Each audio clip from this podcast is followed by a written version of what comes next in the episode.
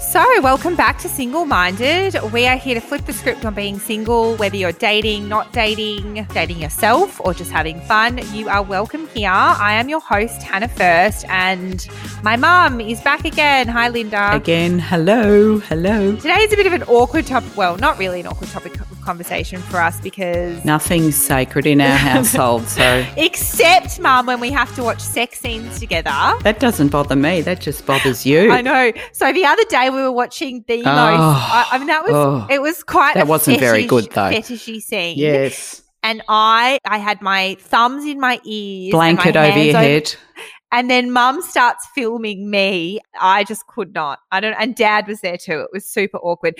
But anyway, on today's episode, I am talking to a sex columnist and a journalist, and she also has a YouTube channel. Anyway, she talks about sex, and I met her in, at an event a while ago, and I've been following her on Instagram, and she is awesome. We had a really interesting conversation. But first off, Mum and I are actually, because Mum's actually really, you're pretty one night stand positive because you've got an interesting story to tell us, so we'll get into that. Now, today's episode is about, well, it's actually about casual sex. When I grew up, there was kind of this rule. I don't know where it came from. It was like ridiculous. I must have been Cosmo or one of those stupid magazines that, you know, this whole three-date rule thing. So I don't know where it came from. But what I've noticed as I've gotten older, every woman kind of has their own rule, and there's some women that have no rules, which I think is better. I've got one person I know that she waits a month oh. because she wants the man to be emotionally attached to her before she has sex with him. Oh, my Lord. I just think okay. if, you ha- if you have chemistry, you have chemistry. It's better to know earlier. I'm with you, sister. Yeah. Well, I wanted to ask you. Yes. Should you wait to sleep with someone? Yeah, should you wait to sleep with someone? What's your first instinct, uh, Linda? First instinct is no. no. You don't believe in the third date rule, do you? No, no, that's silly. I think I really think it's, I mean, it's certainly up to each person, but it's really how you feel. But, no, I don't think there should be any rules. That's if it's going well, why not? Yes. So I wanted to actually say, though, that I was looking at a study earlier today, and the study of two thousand U S adults found that the three-date rule could be a thing of the past. Mm. So the results showed the average person polled would wait until date eight mm. in an ideal world. And the study found that men feel sex is appropriate at any point from date five onward, really? But women would rather wait until date nine on average, which is – I was quite surprised by that. Wow, Remember, that is surprising. It is America. So I wanted to hear about you and Dad because I think your story, I always tell people your story because I think it's a really good one. I've got to cast my mind back thirty-five years. I know. Well, they've been together thirty-five Whoa. years, and correct me if I'm wrong, you did sleep with him on the first date. Uh, yes, correct. I remember a story that he said that when he woke up in the morning, you were sitting in the shower with mascara all down your face. Yes, no, I'm terrified. I'm, I frightened him because he came in to have a shower, and I, like you, yep. sit in the shower. Although I have upgraded to a chair stool. in my old age. She has a stool well, in her shower. No, now. no, it was a stool, and now it's a chair. You have an it's a actual clear chair. chair in the shower. It's an actual clear chair that we had spare. So always, I mean, who stands in the shower? I sit That's in. the shower as well. I sit Correct. on the floor though. Yeah, and it's not that I have long showers sitting there. It's just that's how I do everything. Same. Clean my teeth, Same. floss, Same. Yeah, sit, wash my hair if I have to. So he walked in and nearly died because I was sitting on the bottom pre-stools like a drowned rat. With I he I think he said you had just black running down your face. Well, also because I can't see. I've yep. got really bad eyesight. I didn't have contacts or glasses on, so I really didn't know what Wait, was going did on. You, but, did um, you bring a spare pair of contacts with you knowing that you were going to... No, I was, it was at my place. Oh, for oh, you. Yes. For you, yes, Linda. He was, he was in a share house. I stayed there twice. The bathroom I was, was say, not, not possible. You couldn't sit down in his shower back then. No, no way. No. No. So how how did you get to the point of first date and then going back to his place? Oh, sorry, him coming no, no, back to your my place. place. Him coming back to your place. First date was a lot of chit-chat, and I had worked at a nightclub and he promoted in nightclubs, so we had that in common. So really the whole night was spent going to nightclubs. Um, various nightclubs, dancing. Did you – wait, sorry, were you dancing together? Yes. Was he yes. Was he a good dancer? What did you think? He was all right. I was very good. But I know, I remember, Linda, you are a great dancer. You are. I'm a great dancer. Yep. Not going to lie. Not gonna but lie. He, I remember towards the end, I mean, this is pretty late. Yeah. He lifted what time? up my jacket. What time? Probably four in the morning. Oh my lifted God, up my Linda. jacket, had a bit of a feel of the bottom, and he said yes. Oh. I knew it was my kind of round oh. bottom, and off we toddled back to my place. Never looked back. I was going to say, you were twenty-five and you guys ended up engaged. What, you moved in four months later? So four months later we moved in together, and after ten months we were engaged. Yes. And by twenty-seven I had you. That's just insane. So I mm. think the moral of this intro to this episode. Anything goes. Anything goes. And I think that if you have chemistry. I mean, you've seriously got to mentally connect or it's not on. But I feel like for you that you both met each other and it just, you were lucky at twenty-five. I think also we were both sort of having been nightclub people. Party people. Is that the, uh, well, you were club rats. You were club rats. Club rats. Yeah. We were both honestly ready, ready. to meet someone and settle down. He definitely wanted to get married and have children. Which is weird for a twenty-seven-year-old man, really. I know. He was so pretty weird. young, but that was in his mind. And so when I came along, that's what he was looking for. Yeah, but I think that there's more to it than that. Compatibility for sure. I mean, when I see you arguing and nagging each other, I'm like, uh. Not so great. Well, I'm very excited to welcome Nadia Buckety to the podcast. Today we're going to be talking about really just around your experiences with casual sex. I've loved some of the articles that you've written. They've totally inspired me, and I think that this is such a great conversation to be having. So I'd love to just get a bit of background on kind of what you do, and for the people that don't know. Well, uh a couple of years ago, I actually changed my tagline to the Internet's Queen of T M I, which was a bit tongue-in-cheek because it was basically in response to a lot of feedback that I'd been getting that my editorial style is very T M I. Now, for the non-millennial listeners, T M I uh, is an acronym for too much information. So that is pretty much how I would sum myself up. I mean, I mean, I'm first and foremost a writer, and my writing style is very conversational, very uh, writing from my own experiences. When I first started writing for women ten odd years ago, I noticed that there seemed to be a real lack of content that was actually relatable and raw. Mm-hmm. And so I wanted to create some of that, and I started talking about my own experiences with my mental health, my love life, everything. And when I became single after my marriage broke down in my early thirties, I started writing about my dating life and my experiences navigating modern hookup culture, whatever you want to call it. And that particular style of content, people were really relating to it. It, it went off. It did really, really well. And so I realized that in particular there was a hunger for more relatable content, specifically for women, but for everyone, around sex. I don't think uh, I'm necessarily reinventing the wheel here. I mean, there's been plenty of content available for women about sex, but it's been mainly through the pages of Cosmo and those sorts of things. And it's written from a very authoritarian voice, usually like a sexologist or someone in a lab coat, kind of someone that you just really can't relate to. Mm-hmm. Or it's written in a way that kind of makes you feel a bit shitty, like here's how many orgasms you should be having per week and how much sex you should be having and how it should look. And I'm like, oh God, like sometimes I have no sex life. Sometimes it's dead. Sometimes I can't orgasm. Sometimes I'm with someone in bed and I fart on them. Like, why aren't people talking about this side of things, you know? So I was more so writing that relatable side, and, and people enjoyed it. So hence the kind of too much information side of things. And it's kind of just gone from there into, you know, YouTube. I started a YouTube channel just over a year ago, and, and it's grown a lot faster than what I was expecting. I think, again, just because I don't believe I'm doing anything particularly special, but I think there is just a real hunger from people for relatable sex content. And I think the honesty, like we need more honesty around sex, that it's not always like rainbows, because it's not. My God, no.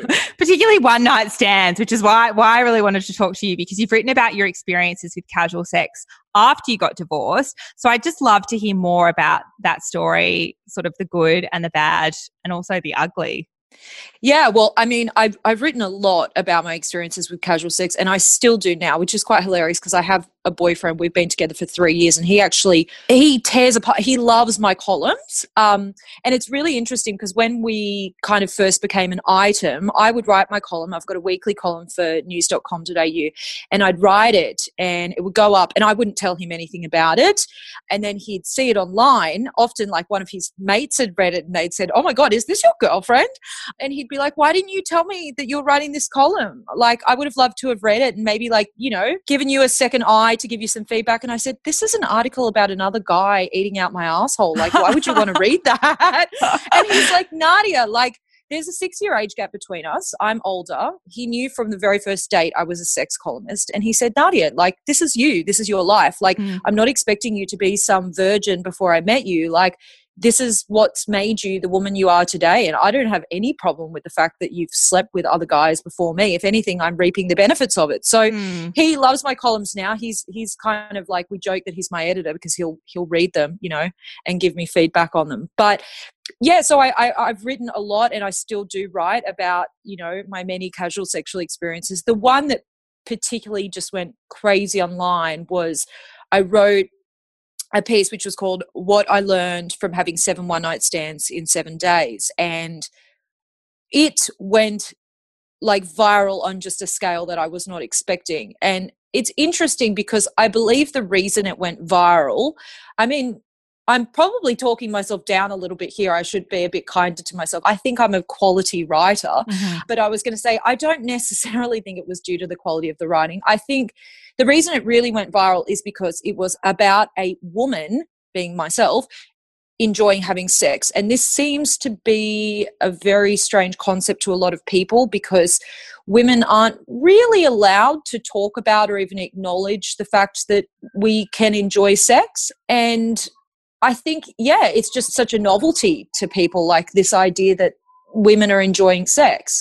And it's funny because some of the backlash I got to the story was people saying, you know, why is this a news item? Like, why are people, you know, talking about it? And I was thinking, I'm having the same reaction. Like, why is it news that a woman had some casual sex? Like, literally there was like, you know, all the different publications, Lad Bible was like, you know, woman has sex with seven men in seven days. I'm thinking, have you met my girlfriends? Like, I'm, I've had the least sex out of all of them. Like, this is really not something that really out there, you know? Well, it's really that the, the shame culture of like creating shame around something so that we kind of stop women from doing it, which is what I love about your columns, is like removing the shame from it makes other women feel like, oh, well, I've done that, so like I, I feel fine about it. And I think that's that was kind of the thing I realized early on when I started writing about this was like, oh, I'm really onto something here because, mm. you know, women would come up to me, you know, I, I had this, not even like a friend, but like a friend of a friend. She was kind of an acquaintance, and she'd come with a couple of other friends for drinks thing that we were doing after work one day.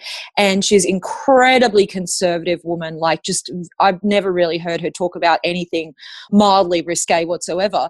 And we were talking about a, a column that I'd written, and she leant across the table and said, "Actually, Nadia, would you believe I'm thirty-five years old and I've never had an orgasm?" And I just thought, it's talking about this stuff that's allowing women, it's sort of almost giving women the permission to feel that they can speak about these things, because I always say, like, shame grows in the darkness, you know, that's mm. how it's able to, to, to breed and blossom. And the more that we're silent on these issues, uh, the more that we're shortchanging ourselves.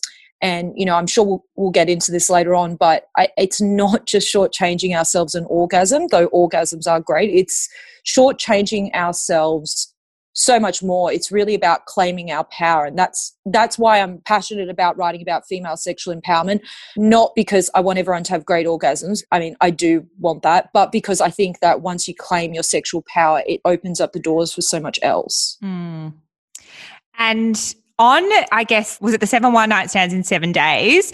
I'm sure you kind of had a bit of a spectrum, or maybe they were all good. I'd be really jealous if they were all amazing. Because for me, I think one night stands, you know, I, I think that what you see in the movies is one night stands being this like incredible experience. That's what you see in the movies. And then for me, it's like usually it hasn't lived up to what I've seen in the media. But I would love to make those experiences better or even mind-blowing. Do you have any kind of tips or things that you've learned along the way? I guess when you when you first meet someone and you don't know them that well, but having that kind of honesty up front?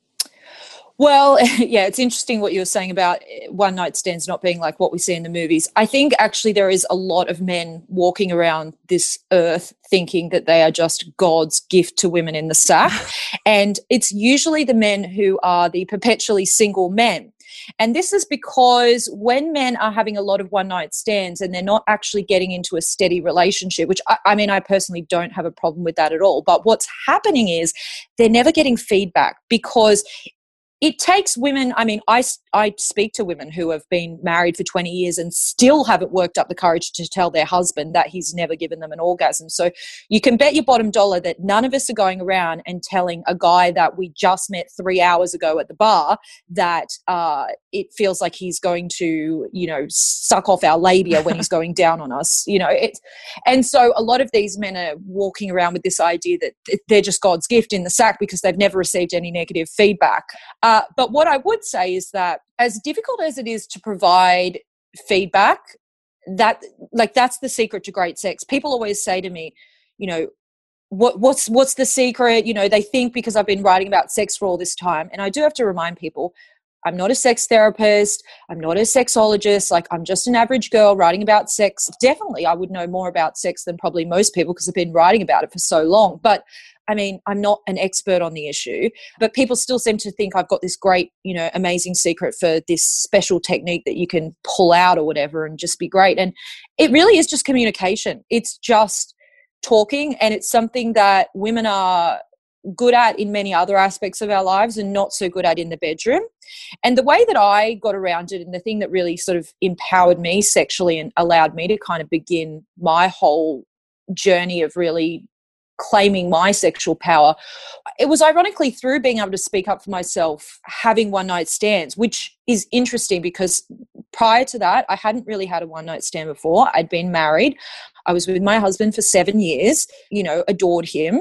And I never spoke up for myself. I never told him when things he was doing felt bad. I never told him when I wanted to try new things, not because he ever did anything specific that made me feel like I couldn't open up to him, but because I was just so caught up in this idea of being a wife and being the perfect partner and pleasing him sexually. It, it, it really never occurred to me to speak up for myself. Now, when I started having these random one-night stands, I thought, I don't care if this guy thinks I'm a friggin' weirdo because I want to try something kinky or or if he gets offended because I tell him, you know, I don't like what he's doing. I'm never going to see this guy again. You're right. After this is over, I'm never going to have to look him in the eye ever again, you know.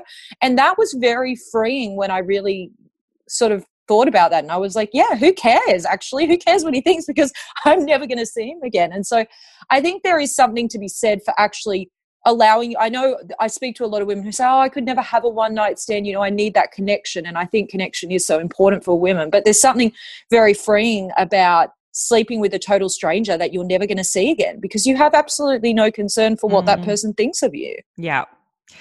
Completely. Um, and that was another thing that I wanted to ask you. You know, I think that there's this, and it's something I probably, it was back to being things that I saw in the movies, was I just assumed that when I was growing up and I was watching Sex in the City and at fifteen or whatever, and I was like, oh, so you have sex, pe- like you have penetrative sex and, and you have an orgasm. And that has just not been the case with me. Like I usually have to use a vibrator, but I think it's, you know, some of my experiences introducing that topic into the conversation is a bit like, oh, there's a bit of trepidation maybe from the guy.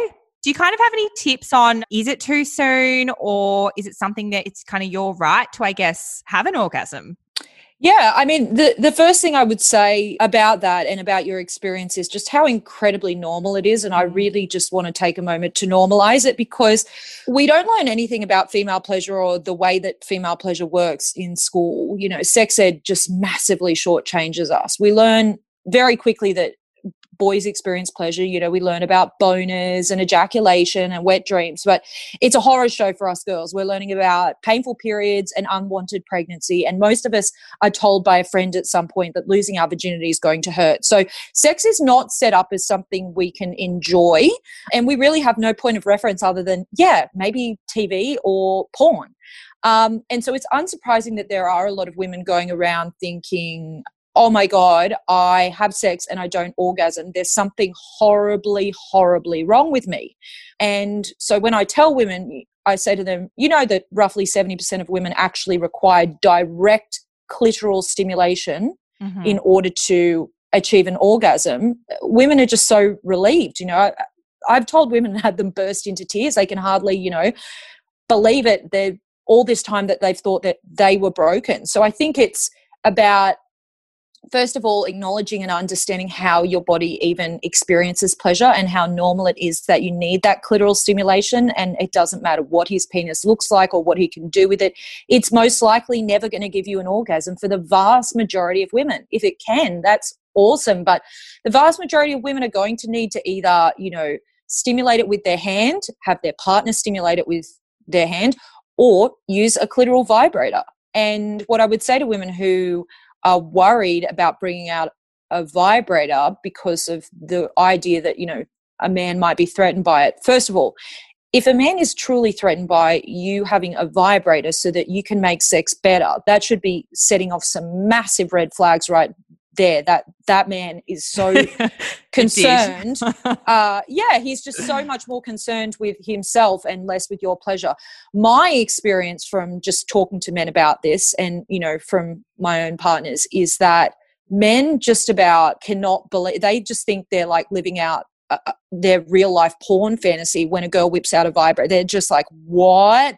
This is too good, because it's like, it's showing that you're, You're someone who knows how to take control of your pleasure, and it's hot for a guy to be having sex with a woman who's also stimulating herself with a vibrator at the same time. That's like something straight out of most men's fantasies. And so I would be concerned less with, you know, it being embarrassing uh, and be more concerned with the fact that he's potentially going to ejaculate too quickly because he's going to get so excited when he sees the vibrator come out. He's really not going to know what to do with himself. You know, any girl that's having a one-night stand and is reaching into her handbag and grabbing out a clitoral vibrator, uh, yeah, that is that is a fr- that is a freaky woman that most guys are going to want to get down with. Like that is that's just a dream for the vast majority of men. And when you say the clitoral vacuum, because I only discovered one of the sucking vacuums. I discovered it probably earlier this year or late last year, and I've I have been on a, like a one woman mission to tell every woman I know about it. And I do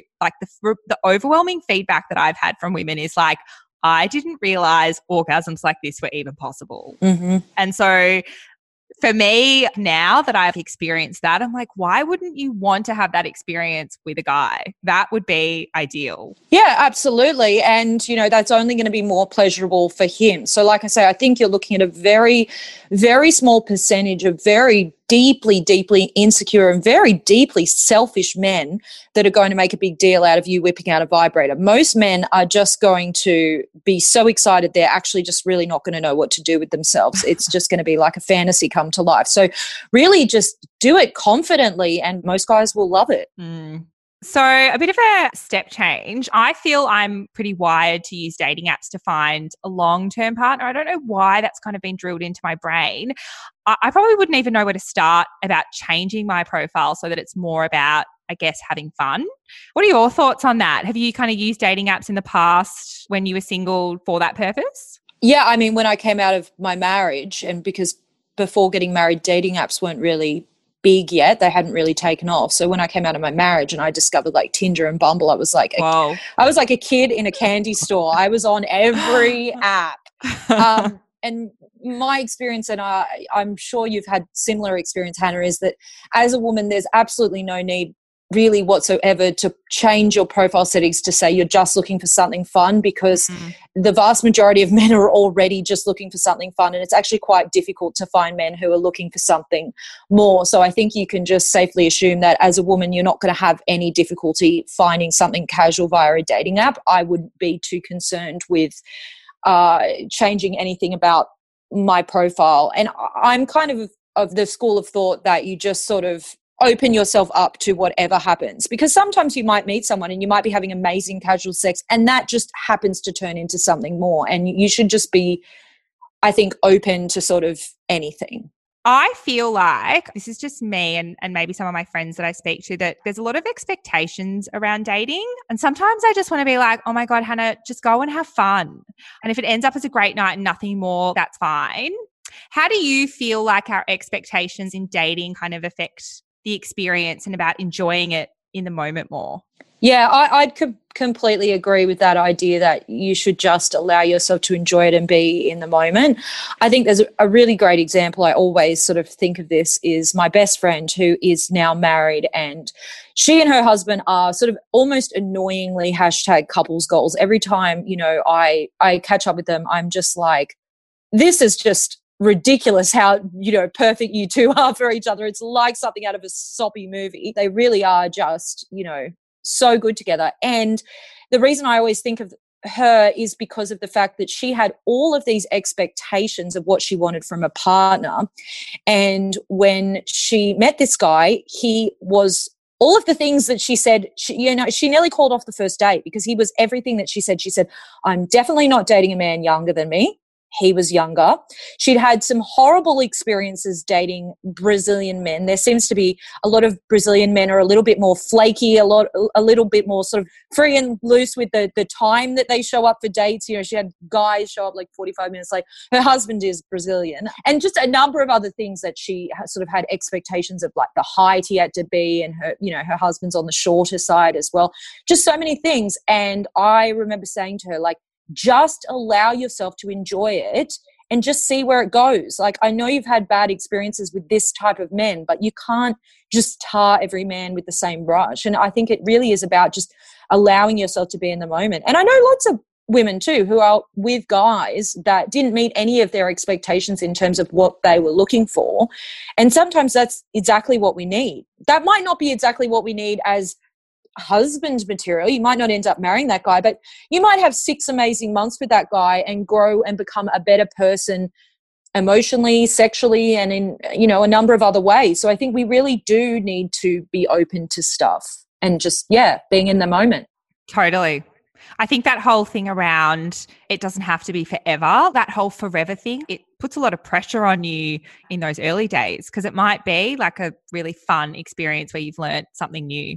So you've written about sexual enlightenment, which I just love that term. What does it mean to you, and how how does that kind of sexual enlightenment then affect the other areas of your life? Yeah, so this goes back to what I was saying when we first started chatting, and it's the idea that sexual empowerment is, it's so, it's about so much more for women than just having a bunch of great orgasms and having some good sex. Now, those things are definitely important, but, you know, the reason I became so passionate about writing about this stuff and speaking to women about it is because it's about so much more. And the, the best way to describe it, uh, if, am I allowed to use some slightly crude language? Of course, absolutely. Okay, so the the best way to describe it is, I always say, when you are stripped naked in front of someone else who's stripped naked, I mean, it, it doesn't get any more vulnerable than that. You want to talk about vulnerability. This is, you know, that's as vulnerable as it gets. And you are staring down the barrel of a cock that you're about to suck. I mean, this this is as vulnerable as you're going to get. And women, you know, women say to me, uh, oh, I, you know, I... what are some tips that you can offer me on how to give my boyfriend or my husband a better blowjob? And I say, well, you know, what what's he into? What does he like? And they say, oh, I've never asked him. I just, I feel too weird, you know. I just, oh, I, you know, I'd be too nervous. And I said, honey, you're putting his dick in your mouth. Like, that's the bit you should be embarrassed or nervous about. The asking bit's the very easiest part. And I think when you really realize that and realize, this is as vulnerable as it's going to get, and you can speak up for yourself in that situation, then there is going to just be no stopping you. It's once I was able to speak up for myself, stripped naked in front of another person, stripped naked, and ask for what I wanted at my most vulnerable, walking into work and asking for the pay rise that I'd been owed for the past three years was a stroll in the park, speaking up for myself in meetings and not letting a male colleague speak over me, was easy. Everything became easy. And people, you know, people still say to me, how are you such a confident person? You know, what's your secret? And it really comes from that. It really started with that, I guess, you know, it sounds a little bit eat, pray, love, but it was that journey of having a bunch of casual sex, not giving a rat's ass about what someone was going to think of me in the bedroom, because I wasn't going to see them the next day. So if they wanted to think I was a weirdo or whatever, I didn't care. And then realizing that, wow, I can speak up for myself here. I can speak up for myself anywhere. And so, you know, that's what I tell women. Once you can speak up for yourself in the bedroom, you can do it in the boardroom. You can do it anywhere. And that's really what sexual enlightenment is about. And the reason it's so specific to women is because men have always been granted pleasure, not just in the bedroom sexually, but in every aspect of their lives. You know, we talked earlier about the fact that boys were were told they could have a lot of pleasure in school when we talked about sex ed. You probably remember yourself, Hannah, being on the playground and hearing boys make jokes about wanking. It was hilarious. All the boys were talking about mm. it. You didn't hear girls talk about masturbation. That was the most dirty secret. You didn't tell any of your friends, and you felt like there was something wrong with you because you were doing it. So this is about women claiming our right to be comfortable in our bodies and to have pleasure. And when we can do that, we can do that in every aspect of our life. Oh, I love it. I really think, just to finish off, the whole empowerment side of it is, this is so much more than just sex for me. I think that particularly with this podcast, there's like fear in myself about being honest, because when I think about, you know, my career and all these other things and being judged, there's that barrier in between me and myself almost. And so I totally agree with you. You know, I really do look up to you in the way that you talk about it. And oh, thank you. And just want to be more honest about it, because the more honest you are and the less shame that you hold around it. I had this thing where I'm just like, I don't want to get married and have babies right now. I just want to have fun. You know, all these things stopping me. It's absolutely ridiculous, because what, you have to live your life by some sort of societal arbitrary rule book that says by this age you should yep. be married and have a child. It's absolutely ridiculous. You know, we should be living life on our own terms, and the last thing you want to be is trapped in a miserable marriage thinking, you know, what if I had lived my life on my own terms? So that's really all it takes, is women go, there's another option for me. Mm. I speak to so many women who go, honestly, I didn't realize there was another option to getting married. I know this sounds stupid, but I did not realize. I thought that was just what you went and did. And then I got halfway into it and went, shit, I never really had a period of time for myself to just let loose. So I think it's brilliant that you're putting yourself out there like this. Your heart's like, my my heart wants me to go to Italy and have heaps of sex. It doesn't want me to get married and have a baby right now. Seriously, I, I like, know it. I feel like that should be the tagline for your entire show. My heart wants me to go to Italy and fuck a ton of guys. Well, on that, that note, I feel like that is just the perfect moment to finish this conversation off. I can't thank you enough for joining me. I feel like there's so much, so much more we could unpack. But yeah, I think we'll we'll finish up on that. Thank you so much, Nadia. Oh, thank you for having me. I always, I'm always keen for a good girly sex chat. So anytime. So I did the challenge. This was probably one of the hardest challenges, which was basically turn up to a date as yourself and practice being yourself. So this was how committed I was to this challenge. I did a Zoom call with Bonnie beforehand. Really? Yeah. So her and I did wow. a bit of a Zoom call. I don't know. We were going to chat anyway. And I was like, I'm going on this date. And I sent her a message and I said, I'm going to practice being myself. And she wrote back and she goes, yes, radically yourself. So we had a bit of a pep talk beforehand. I was doing my makeup. She said she felt like she was watching one of my makeup tutorials. You took off the pink tracksuit. Yes, I took off the pink tracksuit. I wore dungarees. Oh, yeah, they're cute. Yeah, I wore those. Went to the park and had a drink in the park, because you can, that's the only thing you can kind of do. Well, you could do. Not now. You're fine now. Yeah, we're fine now. And yeah, I just was myself and it was really good. It was good because there was like no pressure for anything else. Just I was there for one purpose and one purpose only. So you were using him for this podcast as an experiment. Yeah, and I halfway through the date because he knows about this podcast and he actually had listened. Oh, is he listening now? Hi, date. He listened to the episode and he sent me a message and he said, please don't talk about me. No, he just said that he he goes, big fan of Linda. Oh, we like him. When's he coming for dinner? Oh, my God, Mum's the worst. I remember I was dating this guy for like a month or two and she's like, ask him to your sister's wedding. And I was like, Mum, stop it. I think if you don't know someone and you ask them to a family do or particularly a wedding, that's the death knell. That would scare that's, anyone off. That was that was that was your advice. Well, that was Linda. Stupid advice.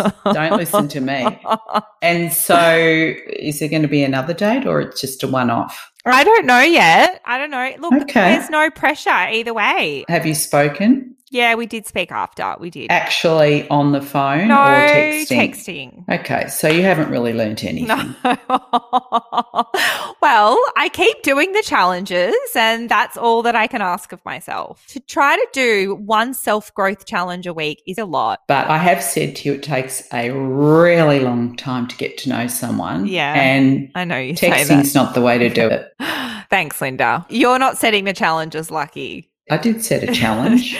Oh, and I think I did mention Thailand. I actually can't remember if I've mentioned Thailand in this episode. I'm going to go through and edit okay. them out. Nadia, obviously we spoke a lot about sex, shock horror, but something that she did say was practicing asking for something that you want. And that doesn't have to be in the bedroom. It can be anything. It can be at work. Mm. She talked a lot about how her kind of sexual enlightenment then led to her being able to ask for things at work and for, you know, so the challenge this week is to practice asking for something that you want, and that can be anything that you want. So there must be something on your mind that you want, or there's something, I know there's something on my mind that I want in my life, non-dating related, and it's about practicing for asking for something that you want. Okay. Mum, maybe you should join the challenge this week. But I'm so, I always ask for what I want. I can't I can't think of anything. There, Give me an example. Is there something that Dad does that really pisses you off that you want him to yeah, stop? Yeah, but I at this stage I just tell him.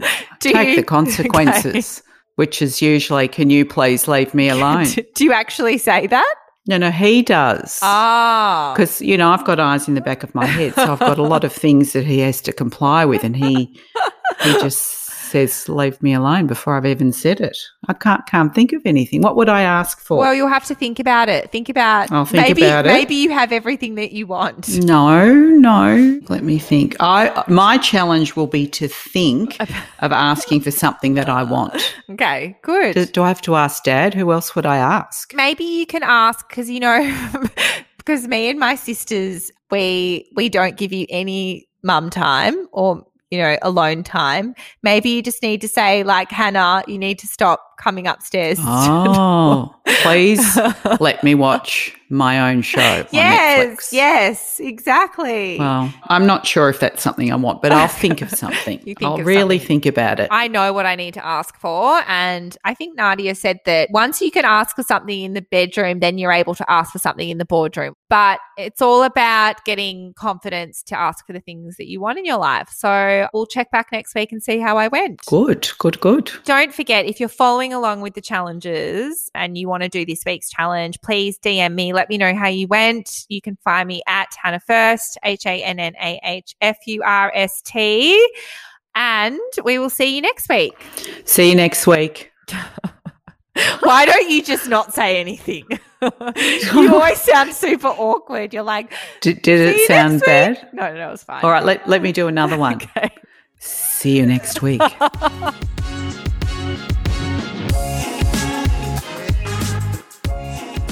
If you made it this far, I'm hoping that you enjoyed the podcast. If you could subscribe and leave a five-star rating and review, that would be much appreciated. It really helps other people find the podcast. Not that I'm desperate or anything.